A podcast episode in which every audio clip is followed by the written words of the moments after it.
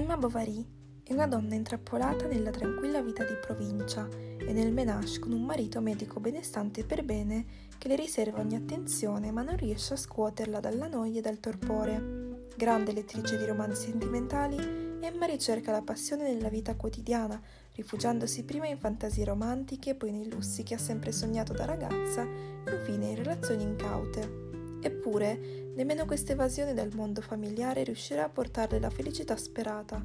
Pubblicato nel 1857, il romanzo venne attaccato per i contenuti immorali, ma impose ai lettori e lettrici un nuovo modello di eroina.